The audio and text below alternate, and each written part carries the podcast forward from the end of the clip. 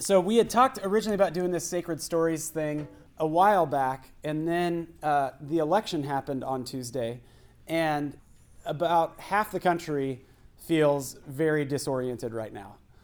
And, you know, regardless of your politic, I think the thing that is very disorienting for people is some of the speech and some of the actions that have come from this election cycle, right? We've heard plenty of Islamophobia, homophobia.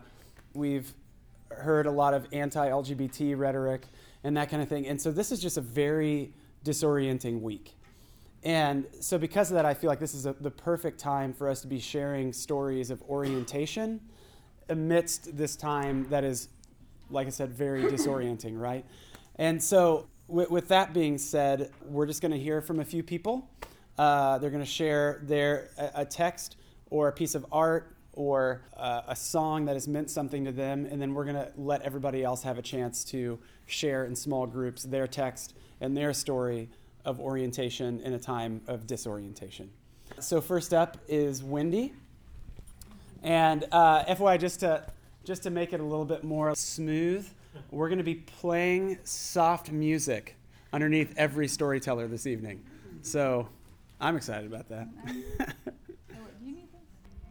My name is Wendy Brockhouse, and I'm the assistant curator of the Open Table. And I believe that in some ways storytelling is a, a little adventure in the practice of being vulnerable because we're sharing things, especially tonight, if we're sharing things that have oriented us or things that are sacred to us, there's always that risk that they may not feel that way to other people. Um, and so I invite you to make this uh, a place that's safe for yourself and others and um, hear the, these sacred words tonight. As Nick was mentioning at the beginning of this time, um, the divisiveness and toxicity that's been part of this election season has been pretty overwhelming for me. And on Tuesday night, my husband and I had had enough. We were kind of fed up with that. Um, we, there's so much of it in the news and everywhere you go. And, and I come from a very um, conservative Christian background with my family. My, both sides of my family are that way. And um, had there was this attitude of not wanting to listen to other people about their beliefs, even if um, in disagreement or agreement. It was very, very difficult for anything, um, any positive conversation to happen in my family for a really long time. And and so we decided that we were going to watch um, The Fellowship of the Ring, The Lord of the Rings, um, because it, sometimes it feels like the Nazgul are kind of running things up in here, and um, you feel like Frodo Baggins trying to take the ring. and that's my geek card showing. Um, so that's how we were feeling. And I decided to do, um, you know, have that time with my husband and also to just to call a friend or two and say, I'm really struggling right now and I'm, it's starting to feel dark. And I gathered my support system around me. Um, I tried to just breathe and be present and um, loving and kind to myself and others um, this week.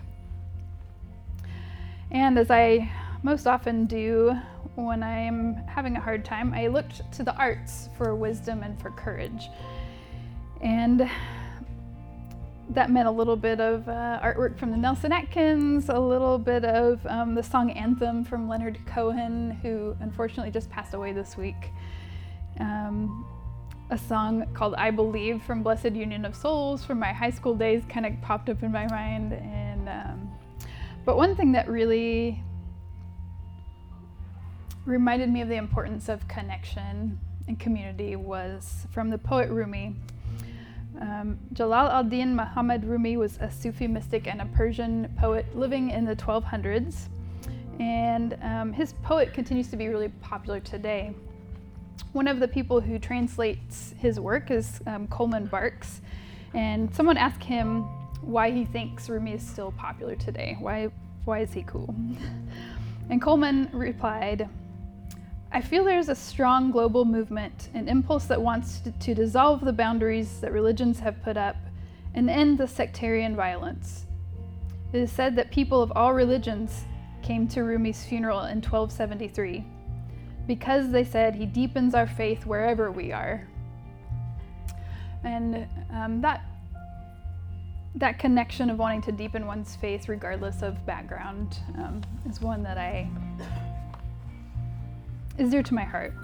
So this is a poem from Rumi and my sacred text for this evening. Today, like every other day, we wake up empty and frightened. Don't open the door to the study and begin reading. Take down a musical instrument. Let the beauty we love be what we do. There are hundreds of ways to kneel and kiss the ground. Out beyond ideas of wrongdoing and right doing, there is a field, and I'll meet you there. When the soul lies down in that grass, the world is too full to talk about. Ideas, language, even the phrase each other doesn't make any sense.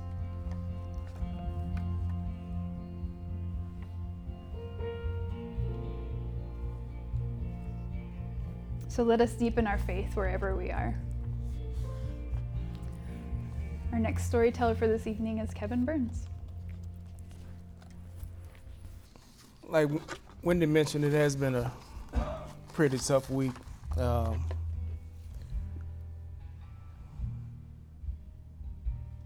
just the whole election season, you know, it was just that that feeling of it's over, but also um, the rhetoric and the politics. Uh, it was it was just a tough time.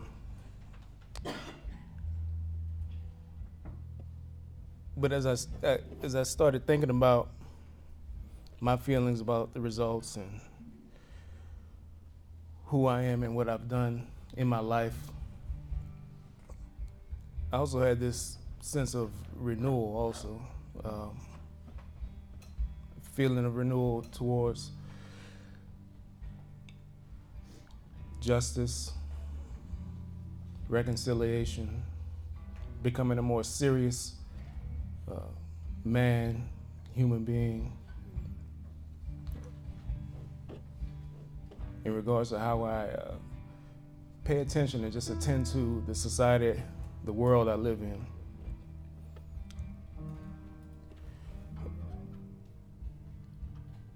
And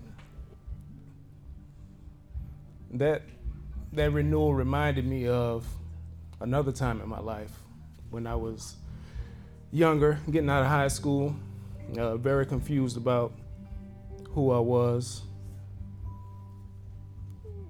who I wanted to be, what I was. Um, and I, I, I, I, was the kind of person who would try to fit myself into certain molds uh, or other people's ideas of who I should be. And I found this book by Ralph Ellison called Invisible Man. Um, Invisible Man is a story of a young, college educated black man uh, struggling to survive and succeed in a racially divided society that refuses to see him as a human being. It's told in the form of first person narrative, and Invisible Man traces the, the nameless narrator's physical and psychological journey from blind ignorance to a sort of enlightened awareness or according to the author, uh, from purpose to passion to perception. It was published in 1952. It's a great acclaim. Uh, it won the National Book, Book Award in 1953. Uh, and it was the first novel written by a black person that had been so honored. so it's, it's been very important in the history of black letters, but it's also been important in the history of American letters. I mean, it is a distinct, distinctly American book.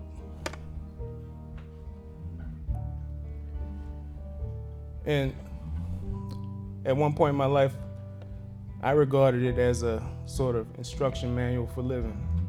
Uh, it's a very self affirming book. Uh, it taught me that I didn't have to try to fit myself into other people's ideas of who I should be or what I am. I'm going to read a few passages from it. I promise I won't be too long. Uh, invisibility is defined early in the novel. In the prologue, the narrator says, I am an invisible man. I am, inv- I am invisible, understand, simply because people refuse to see me. When they approach me, they see only my surroundings, themselves, or figments of their imagination. Indeed, everything and anything except me.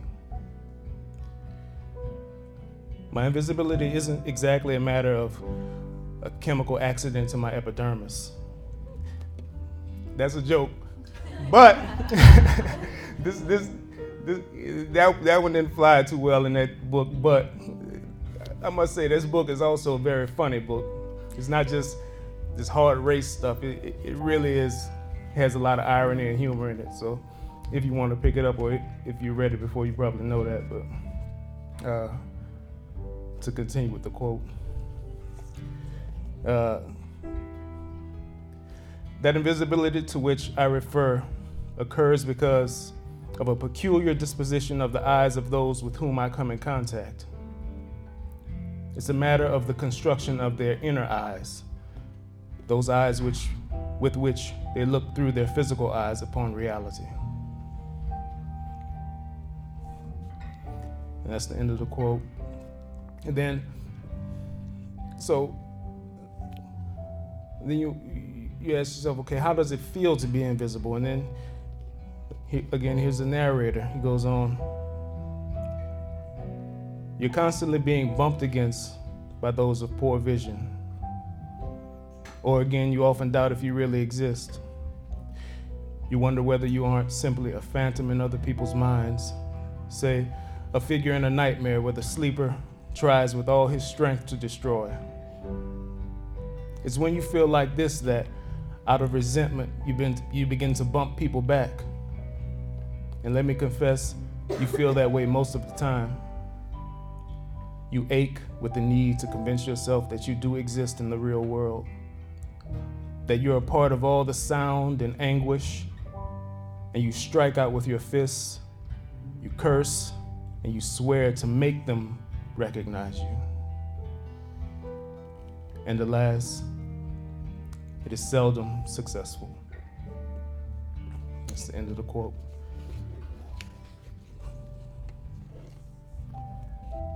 To be black in America is to constantly run up against people who want to tell you who you are, who want to define you based on an article that they've read or some data that they've seen.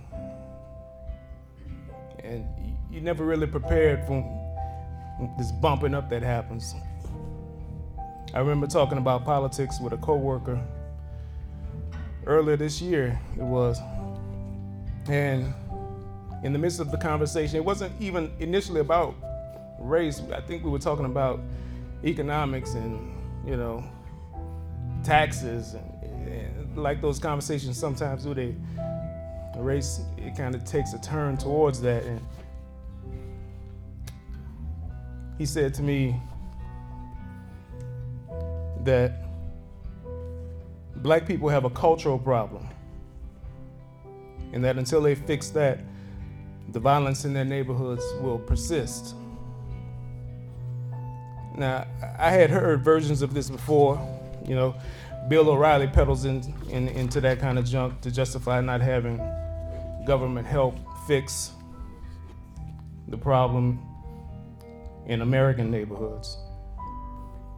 In order to say that nothing can be done about blacks until they fix the problem themselves. it's usually some accompanied by some sort of statistic, you know, that 90% of blacks are killed by other blacks. 70% of the prison population is black. 82% of white people are murdered or killed by black people. I have no idea if any of those statistics are true. uh, I just made them up, except for the last one. I know that one's a lie because it was tweeted by the president elect during the campaign and was quickly refuted. Nevertheless, they sound like they can be true. But the thing about facts is that they're just that facts. They shouldn't be mistaken for analysis. But we do it all the time. Those stats, uh, uh, that reminds me of one other thing. So, just to show it's not just one party or other that does this. There was, I think it was last year, there was a young girl murdered in Chicago and President Obama knew her. She, she had been to the White House to sing before. And so he went to speak at her funeral. And in the midst of that funeral, uh, during the speech, he, he started telling the people there that the problems in their neighborhood are due to not having fathers in the home and just started lecturing them about morality, personal morality and responsibility, which I'm all for. I mean, I'm a father, I'm married, I have two children, I live in the home. But it's interesting that when Sandy Hook happened, President Obama went to speak at that uh, memorial. And he didn't mention anything about fathers not being in the home. But that young man did grow up in a single parent home.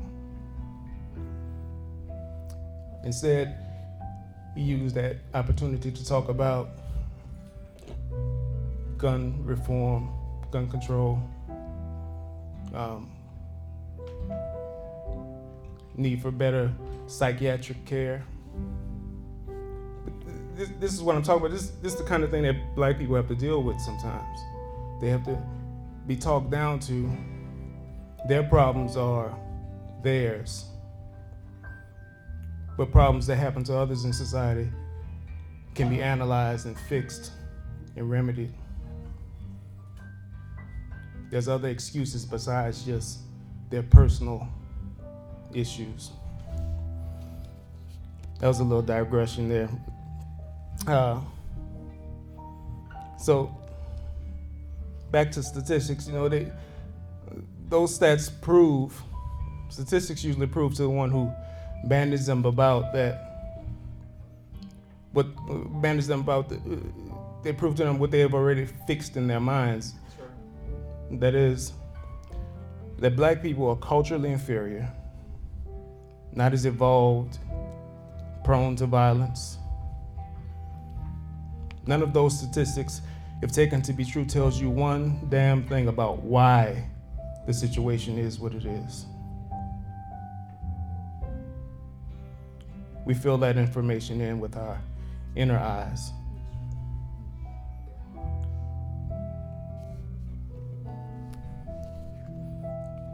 by the way, let's stop talking about black neighborhoods. You know, they're your neighborhoods too. They're American neighborhoods. And our people are dying in them.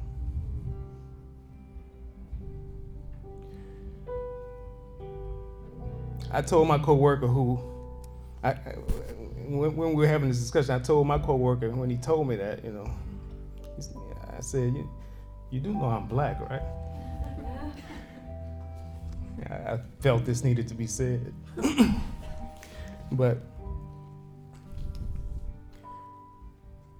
then he told me,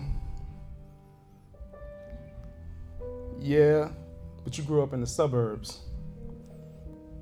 which is cold for you know growing up around white people.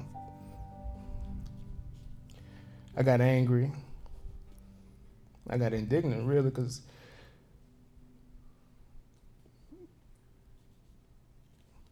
he didn't know anything about me. He was just making some assumptions about my blackness. In fact, I did grow up in the suburbs. but that's besides the point. And uh, he didn't know that either. But this past election has proved it isn't only black people who are invisible.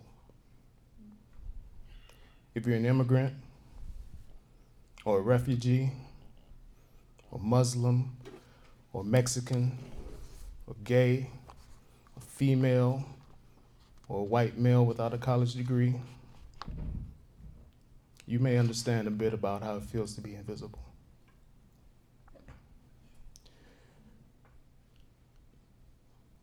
I need to be recognized as, as primal. You hear it today. Right now, there are those in this city and in cities around the country protesting the election of Donald Trump. They march, they stand together in large groups. They chant, Not my president. When a reporter from the Kansas City, Star asked one protester why she was out there, she said, I just want people to know that I did not select Donald Trump as my president. We all want to be recognized. Perhaps that best sums up what happened this past election season. Michael D'Antonio, at the end of his biography about Donald Trump, writes this In a world where many habitually broadcast photographs of their sandwiches before they are eaten, we no longer agree that intense self regard is a sign that something is wrong. It may instead be a reasonable reaction to life in a society where extension of the self through media is an accepted way to escape feeling insignificant. Donald Trump is not a man apart. He is instead merely one of us writ large. Given his intense desire to distinguish himself as special, if not sui generis, he is likely to find this conclusion disturbing. It is for the rest of us, too. Invisible Man, though a great novel, I found ultimately that it fails as an instruction manual on life. It argues that the key to recognition is self affirmation that you get to self affirmation through self knowledge, which comes about from a sort of dogged, unblinkered look at your own life, a matter of, of will. For me, I never became more true about my life than when God called me to Him. Through knowledge of Him and His will, I have come to know my sin. I have come to a new life in Him completely visible, completely known. Thank you. Hello. My name is Caitlin. Thanks for the introduction, Wendy. And my story is there's a poem that I consider to be a sacred text in my life, and it was introduced to me by my friend James. I met James two years ago at a Fringe Festival party. It's a theater festival that happens every year, every summer in Kansas City. And I had received an invitation from the Fringe director in passing, inviting me to this party. And I said yes. And I felt like I had to show up. And I really didn't want to. And I did go, I didn't know anyone there. And uh, over the last year and a half of my life, I'd been through a lot of health issues. And uh, I was scanning the room and looking for someone else by themselves because I always had read that if you look for someone else alone, they'll probably talk to you since they're by themselves too. And I saw James and I noticed his Pokemon keychain and I thought, I, I know that's a Charizard. So I walked up to him and I said, Hey, nice Pokemon keychain. And I introduced myself and we started talking. And he was really friendly and welcoming, and I felt glad that I attended. And um, we continued to stay in touch and got to know each other some more. And he heard a little bit of my story and he sent this poem to me thinking that it would have some sort of impact on me the way it had on him. And you're welcome to close your eyes while I read it. I find myself it's that it's easier to concentrate if I'm listening to spoken word if I shut down my other senses. Um, and it's led me to be more grounded and secure. I feel assured when I read it. Every couple months, I return back to it, and it grants me a sense of peace and it renews my hope in humanity. And this poem was written by Max Ehrmann. It was written in 1927, and it's called Desiderata. Go placidly amid the noise and haste, and remember what peace there may be in silence. As far as possible without surrender, be on good terms with all persons Speak your truth quietly and clearly, and listen to others, even the dull and the ignorant. They too have their story. Avoid loud and aggressive persons, they are vexations to the spirit. If you compare yourself with others, you may become vain and bitter. For always there will be greater and lesser persons than yourself. Enjoy your achievements as well as your plans. Keep interested in your own career, however humble. It is a real possession in the changing fortunes of time. Exercise caution in your business affairs, for the world is full of trickery, but let this not blind you to what virtue there is. Many persons strive for high ideals, and everywhere Life is full of heroism. Be yourself. Especially do not feign affection, neither be cynical about love, for in the face of all aridity and disenchantment, it is as perennial as the grass. Take kindly the counsel of the years, gracefully surrendering the things of youth. Nurture strength of spirit to shield you in sudden misfortune. But do not distress yourself with dark imaginings. Many fears are born of fatigue and loneliness. Beyond a wholesome discipline, be gentle with yourself. You are a child of the universe, no less than the trees or the stars. You have a right to be here and whether or not it is clear to you, no doubt the universe is unfolding as it should. Therefore, be at peace with God, whatever you conceive Him to be, and whatever your labors and aspirations in the noisy confusion of life, keep peace with your soul. With all its sham, drudgery, and broken dreams, it is still a beautiful world. Be cheerful. Strive to be happy. The end.